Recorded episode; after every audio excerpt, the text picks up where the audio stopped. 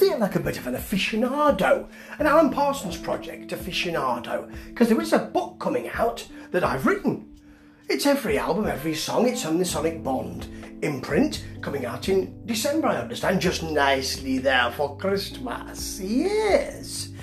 And so get it in your stocking, but he's released a live album, or he's about to, and um, this is a sort of, I suppose it's a, an accompaniment to that album. It's it's uh, it's the Never Ending Show, and it's done with Jordan Huffman, who is I don't know if he's his son-in-law now, but he's about to become his son-in-law, and um, it's really quite nice actually. The video's rather good. The, the, the song itself, actually, let's talk about that first. It's a nice sort of whistling accompaniment to the beginning, not like Roger Whittaker or anything like that. Um, and on the video, you see kids, you know, you see first of all a closed down fairground. There are some rather scary um, shots of dummies and clowns and rather a little um, teeth bared clown. It's a bit naughty, really. But the song has a kind of nice whistling, easy in entrance. The vocal is very 80s, FM.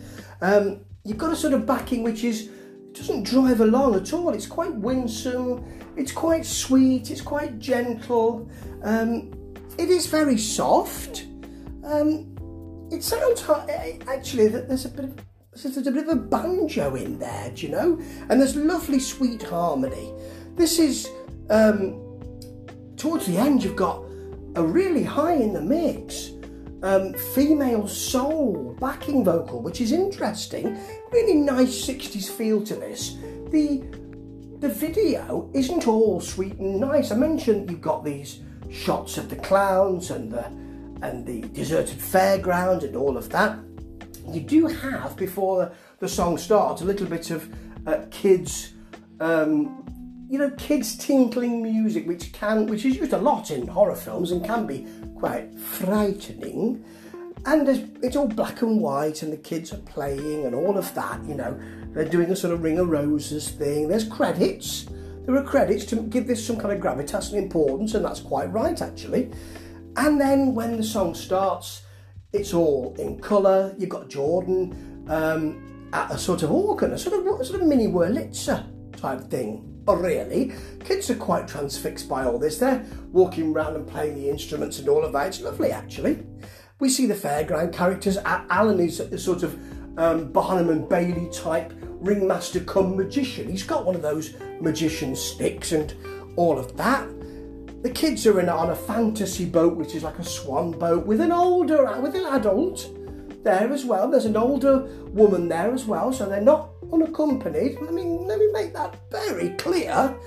And then towards the end of the song, you just get the Sergeant Pepper's logo in, in a sort of drum um, skin, bass drum skin, just heart beating at us and getting closer. We don't really need to see that. We do know that this might be one of the um, one of the the inspirations for it. It's directed by Trinity Houston. There were some big credits at the end, and um, about a minute of them actually. And the video is really nice. It's a bit confused, but it's really nice. And the song itself is really easy to like.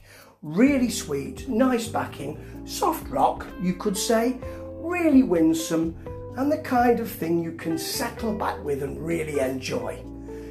Well, The Secret, Alan Parsons' last album, on his own, his last solo album, was a real success because it went back to his AOR, went back to AOR roots where he says he feels comfortable. This would be part of that.